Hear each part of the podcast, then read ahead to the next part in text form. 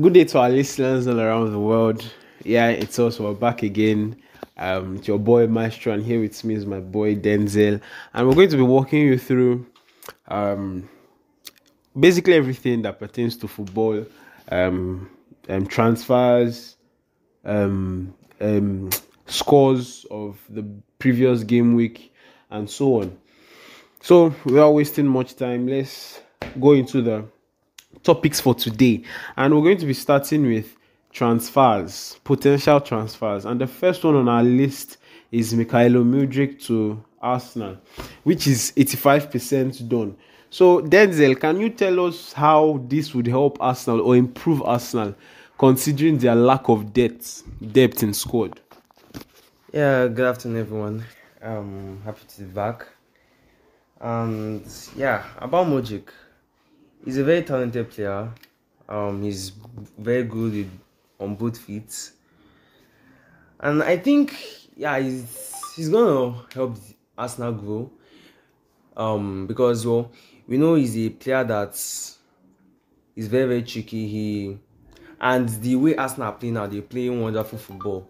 He's going to actually help. He's going to give them more, um, more in terms of technicality because we know that Arsenal they have a very very strong starting eleven, but beyond that, I can't really see much. As now they've lost um Gabriel Jesus to injury. We are seeing um Nketiah, Eddie Nketiah coming to replace him, but he doesn't look the part. So, but someone like Mudryk, someone like Mudryk having him on the bench to replace maybe Martinelli. Yeah. Yeah, he's he's going he's someone that will look more of a part when he's coming off the bench to replace him or in case Martinelli unfortunately picks up an injury or something. Yeah, yeah, yeah. Because in Shakhtar, he looks like a mean man. Like he looks like someone who can take the game by the scruff of the neck. Yeah. I've seen some highlights. He's really, really quick. He has been deemed the Champions League fastest player in the group stage. Yeah, he has been the fastest, the quickest player. Um, he scored against Real Madrid and some other clubs. But now the problem between um, Arsenal and Shakhtar is the price because the player has already agreed. He has made it known that he is willing to come to the Emirates. But the problem is with the club, with Shakhtar Donetsk. They're asking for over 100 million, but 88 million to be precise. But Arsenal are making it known that they cannot meet the price and they're asking for just slightly below below the 70 million mark. And Shakhtar are still proving um, stubborn. And um, then do you think Arsenal should put just put the whole 100 million or we should continue negotiating because if things goes on like this i'm i'm i'm i'm 30% sure that the transfer is going to break down so what do you think we should do Um, as a Chelsea fan, I actually won't want Arsenal to sign such talented player. you guys are actually linked to him now but it's all good yeah, um, the thing is that I believe if Arsenal want the player, they should go all out to get him because right now talented players aren't much. Like you can't find them everywhere right now. let's let's put in let's put in this fact that it's only January and we still have other transfer targets. Put in Danilo from Palmeiras, put in Tielemans, put in Evan Ndicka. We also have transfer targets to splash money on, and it's only the January transfer window. It's not even the summer transfer window yet. So putting 88 million sounds ridiculous to Edu Gaspar and Mikel Arteta. So let's just see how it goes. Next on our list is Benoit Badiashile to Chelsea, and it is a done deal. Now, to a Chelsea fan, I'm sure you must be very ecstatic for this transfer. Why? Why do you think he's needed in the Chelsea team? To be honest, I I don't actually know the player that well, and but I see the reason for signing the player. We wanted to go for Gvardiol, Josko Gvardiol from RB Leipzig at first, but I think because of the price and because of the number of um, top clubs that were coming in for him, and the Enzo Fernandez deal that we're actually one that we're actually going for now, I think we had to go for someone else. He's a young player like Gvardiol. He's cheaper, way cheaper. Cost us just I say roughly 35 million euros. Yeah. Yeah, and um, he's a he plays the same position with Gvardiol. He's a left-sided centre back. Yeah. So he solves the problem, but I think I need to just see more of him before I'm actually convinced that he's the right player for us. Yeah, because Chelsea actually practiced playing a three-man defense at the back, and due to injuries from, from Wesley Fofana and the lot, is we now see Marc Cucurella. We now see Marc Cucurella filling in the left hand side of the defense. So I think this this this transfer is going to cause depth in the Chelsea squad. On to the next one which now we're going to ask we're going this is actually a, uh, an argument the both of us had just before this podcast my motion says that chelsea are the ones ruining this transfer window with the amount of money they're spending and it's just like i think of it like this transfer transfer window now is now like a spoilt brat now that anyone can just come and put any amount of money and and just get away with it. I think Chelsea are actually putting so much for so much for a very little player. I'm not saying Enzo Fernandez is a little player, but I think you can offer less. And he's saying that it is Manchester United. Yes, those days when they were going for Paul Pogba and um, some others and Sancho. Yeah, I think, but now spending 520 million in seven months and you ain't even in top 10 what do you what do you want to see? There's nothing you have to see. Look, look. Um, talk about us, about us being not even being in the top four after spending so much top money. Top ten, top ten. We're not in top ten. We're not, we're not in top ten. look, look, I don't blame the coach. I don't blame the coach. Our coach is currently um Graham Potter. Um, Tuchel, who bought all those players, is out of the job right now.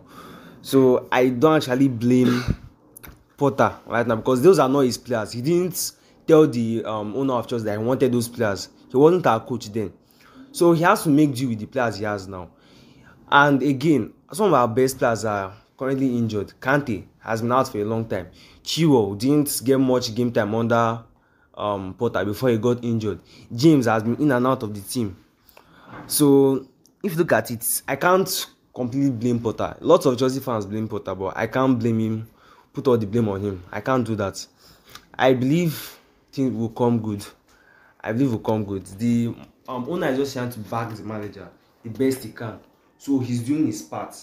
And as for Chelsea being the ones to spoil the chance window, I that's it's rubbish to me because like you said, Manchester United they spent over 80 million pounds on Paul Pogba, over 80 million pounds on Harry Maguire, close to 80 on Jadon Sancho, and there are a lot more players they spent a lot of money on.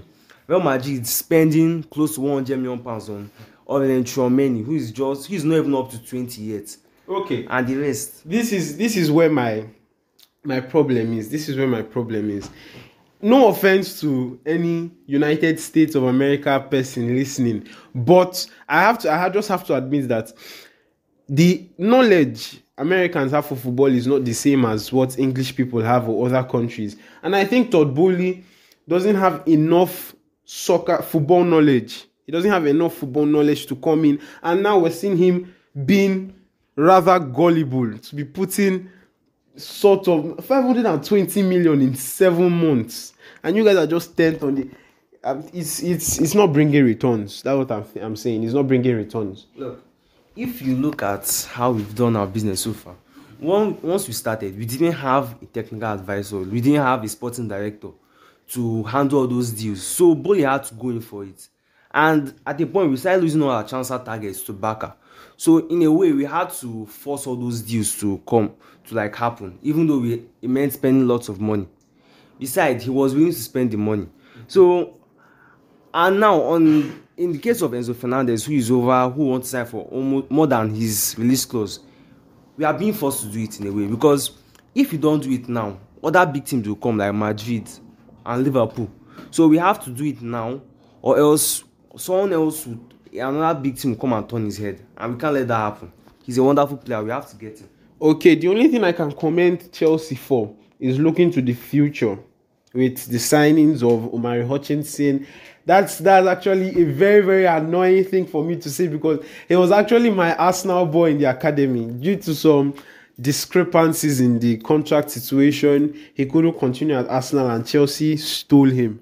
he's jubilating here. I don't know why, but let's let's let's see where it goes. And other um, young players, Chelsea has signed other young players looking into the future. Okay, next on our list is the question. I, I want you to answer this question: Is Josko Gvardiol move to Chelsea potentially failed? Yeah, I think I've answered this question already. Um, it's over now because we've signed Badiashile, and I believe that Badiashile is like a substitute to Gvardiol. They play the same position, and we can't go for um Badiashile and now go for Gvardiol again. It's just be actually a dumb thing to do, and we're just wasting money. when has wasting money been a factor in your transfer window? it's not. It's it's, it's it, after all, it's Chelsea. They can spend over two hundred million on a sixteen-year-old. If they could have put two hundred million for Endrick, I'm sure they would have gone for it. We're just being jealous. Okay, the next transfer target is actually a done deal, one that sh- sent shockwaves around Europe. Cody Gakpo to Liverpool. Now, we're going to be talking about this transfer news so well because Liverpool is a club that has been known to have very good scouts in the previous years, having so good transfer targets. But it has not worked for them. It has not worked for them well these days. Like with the signing of Darwin Nunez, with the signing of Arthur, with the signing of Keita. Don't get me wrong, Keita is very good technically, but he's an injury prone. But so now, do you think Cody Gakpo will be able to help? It's a two-parter. It's a two-sided question. Do you think he'll be able to help? And the second part of the question is, who do you think he would bench, considering the fact that Diogo Jota is still there, Luis Diaz is still there, Darwin Nunez, um, Roberto Firmino, and Mohamed Salah? Okay, um, I don't think, to be honest, in my opinion, I know lots of people might go against me, but I don't think um Gakpo is going to fit in because understand um at PSV the stats his stats were wonderful, they were excellent, but after watching him at the World Cup, I don't know, I just have this feeling that it's just not going to work out for him in the Premier League. It doesn't look like a player that because in the Premier League now to be some a successful player in the Premier League, if you're not a striker, you need to be very very tricky, and he doesn't look like someone that has all those like that has tricks in the bag. He doesn't look like that. I just have this feeling that it's not going to work out for him, and also um, I actually believe he's going to be a bench player. Honestly, I believe he's going to be someone that will come off the bench because I can't see him benching Luis Diaz. Luis Diaz is an excellent player, and except Klopp finds a way to maybe um pair him with maybe like Firmino or Nunez up top, I don't see a way for him in the starting lineup. Well, I, I hate to say it, but I hope this opinion doesn't turn out to be a Rory Jennings opinion. Do you know who Rory Jennings is?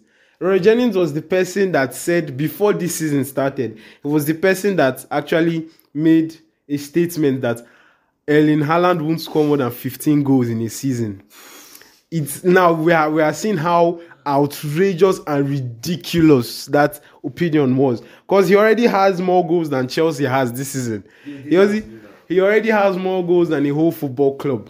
So let's hope your opinion stands because I really think Cody Gakpo is a player of trickery. He has he might look so tall and lanky, but I've watched him play. I watched him play. He was in the same group with Arsenal in Europa. He caused so much problems in my defense. He and with the pairing of Xavi Simons and um the lot, he actually has trick in the bag. He he he actually takes the game by the scruff of the neck. But let's see how he goes. Because in Premier League, you need to have a lot of stamina and a lot of agility to progress in the Premier League. We've seen people, we've seen so many superstars try to improve on that aspect. Being like Mason Mount, we saw him before this season. He actually went to the gym and he actually tried to get ripped. Like he he made a lot of gym work. We saw Bukayo Saka. He has increased in stamina and all of that. So we're going to be talking now about the game week 19 review, and tr- this is this is um this is Wednesday, 4th of January. We're just going to be talking about the games that has already been played. First of all, Brentford 3, Liverpool 1.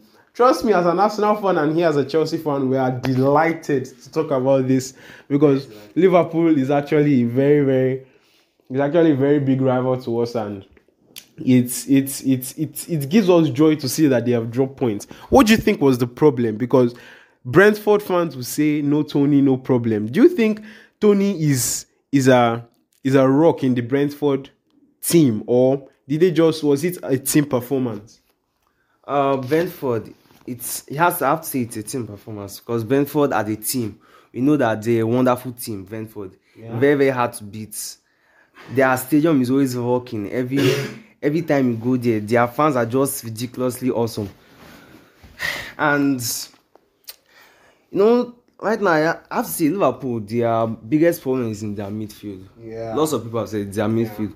Once they sold Jorginho Wijnaldum, their problem started. They couldn't even replace him.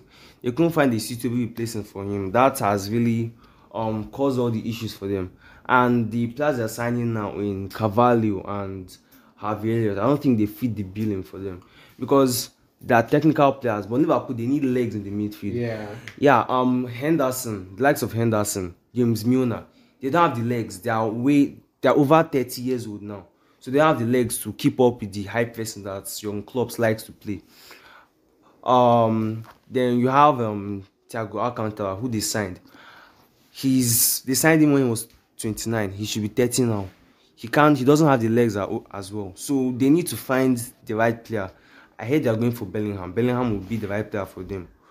And if they can get him, I think yeah they can. They can get him this general transfer window, then I think they'll make the top four. But for now, I don't think they are going there. They have lots of problems in that midfield. Yeah, I, I actually saw a stat yesterday about the big chance chance missed, big chances missed. And guess who's up top? It's the Liverpool signing Darwin Nunez. He has missed 16 big chances. And second, guess who? Mo Salah with 12 big chances missed. He's just going south for Liverpool now. And let's see, it's, just game with 19. Let's see how everything goes in the second half of the season. Next, Arsenal nil, Newcastle Yeah, we actually had an uh, um, an argument about this match, um, considering the fact that I think Arsenal were robbed because of the competence of the English referees. First of all, I think the time wasting on the Newcastle side was too outrageous, was too ridiculous, and the penalty claims. I think two of them were supposed to be a penalties, but what can we say? what's done is done. What do you think could have been done differently in that match by Arsenal or by Newcastle? Um, I think um you have to take it into consideration that for Arsenal, Jesus didn't start. So I think that had he started the match, it could have been a totally different game. Mm. But Newcastle still still has the best defense in the Premier League. So Yeah. that still couldn't have been the case. It could have still been a new new. No one knows. But as for the refereeing, like refereeing the game, I didn't watch much of the match. Look, I don't like Arsenal. I'm a Chelsea fan. I don't like Arsenal, so I didn't watch the match. I I, didn't watch all of it. I didn't watch all of the match. But f- the parts I watched, I believe the referee made the right decisions. Um, in the um Jacob Murphy and handball situation, that's not a penalty for me. He w- the distance between Of of course, it's not. You're a Chelsea fan. no, no, no, no. Leave that out. Leave that out. Um, the ball was the distance was too close for it to be an handball. that's And that's not a factor for not counting it as a handball. First of all, his hands are in are not in a natural position. First of all, what was his hand doing out of his side? Come on, the ball. The guys, he was sliding. It doesn't matter. You can slide with your hands like You this. can't slide like okay. If you try it, I bet you can't try it. You can't slide with your hands by your side. Well- I've not seen any player. Well, I think it's a penalty. And the second shout was the corner where Gabriel Magalhaes was dragged down, was basically tackled, basically tackled to the ground. VAR didn't even check it. Okay, I didn't see that tackle. I didn't see it. I so I think it's a can't say anything about that. But the ones I saw, I think the referee made the right decisions for those in, those scenarios. And as for the yellow card, I think the referee gave away, gave out, Cheap yellow dished cards. out too many red, yellow cards for my liking because I, I want to say it's because of the atmosphere of the stadium. Maybe he was pressurized into making those decisions. I don't know, but I believe that's the only place where I saw flaws in him. But as for the penalty decisions, I believe he was right there. Okay. The next game, as the Goodison Park, Everton won, Brighton and Hove Albion nil. See, I, I just want to point out the fact that you might find this opinion very far fetched, but I see Brighton as a better dark horse to Newcastle. I see, I, I still think that if Brighton should play Newcastle, I think Brighton will actually come out on top. It's just circumstance that has made them fall down, and Newcastle third on the table. I think Roberto De Zerbi is actually doing a fantastic job. They, when they played Arsenal, of course, we came out with the win, but they stretched us so many times. They threatened to equalize when it was 4 1. They scored the second one, scored the third one, but it was disallowed. But what do you think Brighton? What do you think the secret to Brighton's success is? Look, um, you're rating. I believe you're rating Brighton based on their performance against Arsenal. That is, that's what I believe because I'm not actually because I saw their performance, the three-three performance against Liverpool. I saw, Liverpool is not a good team. I saw the narrow loss to City when they lost narrowly to City. I saw their performance; they were so good. And I've seen most of their matches this season, and their their passing ability, their ability to work out the ball in tight spaces is phenomenal. Trust me when I say it. Okay, now um, I want to now compare you comparing Newcastle to saying that Brighton is a better dark horse um, to Newcastle. I'm what I'm going to say concerning that now is that yeah, I'm sure you are using those matches, those the Man City match, Liverpool match, the Yeah. Arsenal match, yeah, to rate Brighton. But I believe Newcastle have actually done better. Yeah, um, Brighton went to Man City's home and actually played very, very well. Yeah, but Very they lost well. 3 1. Newcastle at home to Man City, lost drew 3 3. Newcastle went to Liverpool's home, could have easily come away with the win, or at least something. But they were But robbed. in their hand, yeah, they were robbed. I believe they were robbed. They were, they gave too much time. They gave too much time. Added time up um, on top added time, which shouldn't have been the case. And also they had key players out like St. Maximan, Callum Wilson. Um, they had to go with their Isak. new um, striker Alexander Isak. Had Gimares out. Are lots of key players out, even Miguel Amon. So I believe they could have got something out of that match. Going to Arsenal's home, they played very, very well. They defended very well. Um, when Arsenal go to their stadium, you know how the Geordies are. They are they will just make the place unbearable for Arsenal. They can beat Arsenal easily, in my opinion. I beg to differ. Look, what I'm just trying to say is that Brighton lost matches in their home. Why Newcastle? They've been losing matches in their home. They play well, but they lose in their home. And we know that they are very, very good going forward, but they're not that tight at the back. yeah. Why Newcastle? They are ex- excellent going forward and excellent at the back as well. Well- so I believe Newcastle can do better. Newcastle is a better team. Well, my my opinion on Brighton is backed up on the form on the um, fact that I love beautiful football because I see Arsenal play beautiful football and Brighton plays beautiful football. Their passing prowess is is so good. Okay, moving on to the next one. Leicester City nil, Fulham one. Another goal by Alexander Mitrovic. Now the goal I'm going to we're going to be talking about the golden boot stands. Of course, you know the winner is going to be Erling Haaland.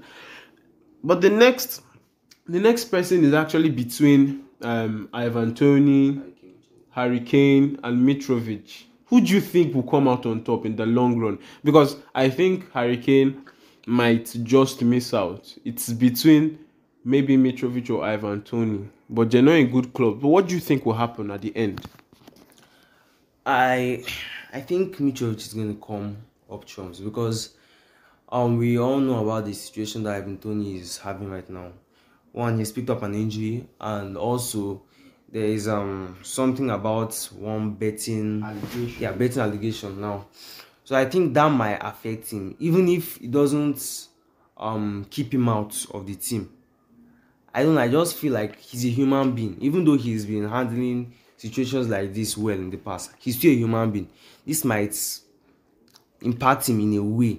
In a way. Maybe not too much, but it will have an impact on the way he's playing. So I believe that might have an impact. So but Mitrovic, he's just flying right now. He's just going, keeps scoring, doesn't stop. Yeah. So I believe Mitrovic is going to come second in the Golden Boot rankings. Okay, no no arguments there. I also think Mitrovic is going to come out second. But and lastly, we're going to be talking about Manchester United 3 Bournemouth nil. Now, the highlight of this game for me is Marcus Rashford because he has actually been flying. Goals after goals, assist after assist. Do you think he's in his prime now? Do you think he actually he has actually found his prime now? Or is there still something to come? Is there still massive potential in front? I think there's more to come from Marcus Rashford because last season he was terrible. Last season, without doubt, I don't think anyone will agree with me. He was terrible last season. Um, maybe that was down to lack of confidence. Um, but I believe there's more to come because Ten Hag is looking like a wonderful manager. We saw what he did at Ajax. Maybe more, lots of people must have been like Ajax, the club where like you must win the league or else you've not achieved anything because we know that in the Dutch league it's just Ajax and let's PSV. But what he's doing at Man now shows that he actually could have that he's that good a manager that it's not just because the league is easy that he won it, but because of the um, talent he has as a coach. So I believe that he's going to make Marcus Rashford better. He's a very, very good coach, a discipliner, a discipliner, Jesus, a disciplinarian. Sorry, um, uh, sorry about that. So I believe that he's going to make Marcus Rashford better. Okay, another another argument, another argument in the footballing world now is the the power tussle between defensive midfielders. We actually had the argument just before this podcast. And now I'm actually trying to tell him that the best def- defensive midfielder in the league so far. I'm not just saying this because of sentiment, because I'm an Arsenal fan, but it has to be Thomas Partey. And he's telling me it's um, Casemiro. Of course, I know Casemiro has played a pivotal part in Man U's success, but I think Thomas Partey has has has actually been a very very big um, reason that Arsenal has is Arsenal is where they are because he has scored some bangers this season. He has been solid in the middle of the pack. Um, don't get me wrong, Casemiro too is is is there, but I'm looking at the goals. I'm looking at where his team is, and I'm looking at his performance per game. There are some times when Manu wins and Casemiro blanks, but every single game, Partey is a highlight to be watched. I don't agree with you. I don't agree. Um, Casemiro, without Casemiro, I believe Man will not be where they are right now. Because for so long, everyone has been saying that Manchester United they need a world class DM to succeed. And we even saw that at the start of the season, they were terrible. They lost to Brighton 2 1, their first game. They lost Okay. to Brentford 4 0 in their second game. Then um they now signed Casemiro. They signed Casemiro. He didn't play the um after they signed him. He couldn't play because of some issues. They then beat Liverpool. Then since he started playing, they've been wonderful. The match he didn't play against Manchester City, they lost I, it. I think his his his his performance boost was the goal against Chelsea. The the the last minute winner, uh, the last minute equalizer against Chelsea. That was when he started having highlights. I think Partey has been so good throughout the season, and I think Casemiro is inconsistent. I have to disagree with you once again. Casemiro has been wonderful. Like even when he doesn't score, even even before that goal, whenever he plays, he's been very very good. He's he stands out. He shows why the team needs him. Eh, Get, week in week out, he does it constantly, consistently. See, look, um, I know you are coming from with Thomas Partey, but Partey has been at Arsenal for like two two years, let's say two and a half years now. But once he started, he wasn't that good.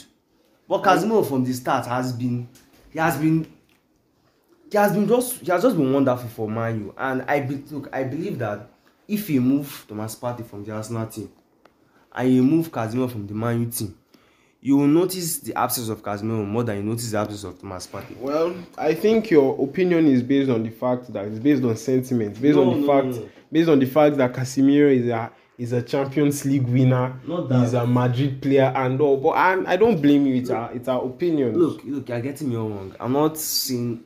Look, leave out, leaving out the fact that he's a Champions League winner. We know all his achievements, you know all the titles he has won with Madrid and all. But leaving those things out, we all knew that Man U needed a DM, and they finally gotten one, a world class DM.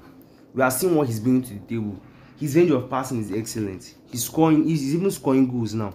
He's defending very very well for the team. He's helping the back line. Sometimes even deployed um, as a centre back for the Man U.